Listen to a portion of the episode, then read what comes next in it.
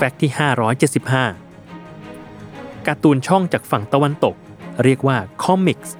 และมังงะจากประเทศฝั่งตะวันออกอย่างญี่ปุ่น มักถูกผู้อ่านแยกออกจากกันอย่างสิ้นเชิง โดยวิธีการอ่านและลักษณะการตีพิมพ์ที่แตกต่างกัน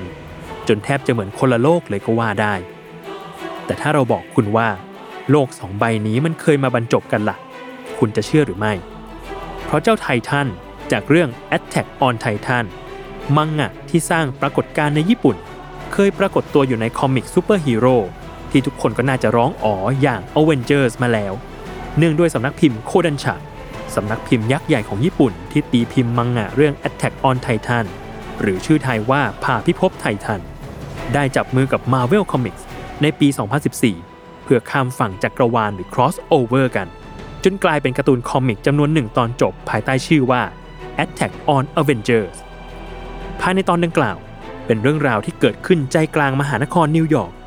Iron Man ได้รับรายงานว่ามีสิ่งมีชีวิตปริศนาขนาดใหญ่ยักษ์ เรียกว่าไททันปรากฏตัวขึ้น และกำลังจับผู้คนกินอย่างไม่เลือกหน้าทำให้ฮีโร่อเวนเจอร์ต้องกล่าววลีเด็ดว่า Avengers Assemble อีกทั้งยังมี The Guardian of the Galaxy มาเสริมกำลังในการปราบไททันเหล่านี้ลงด้วย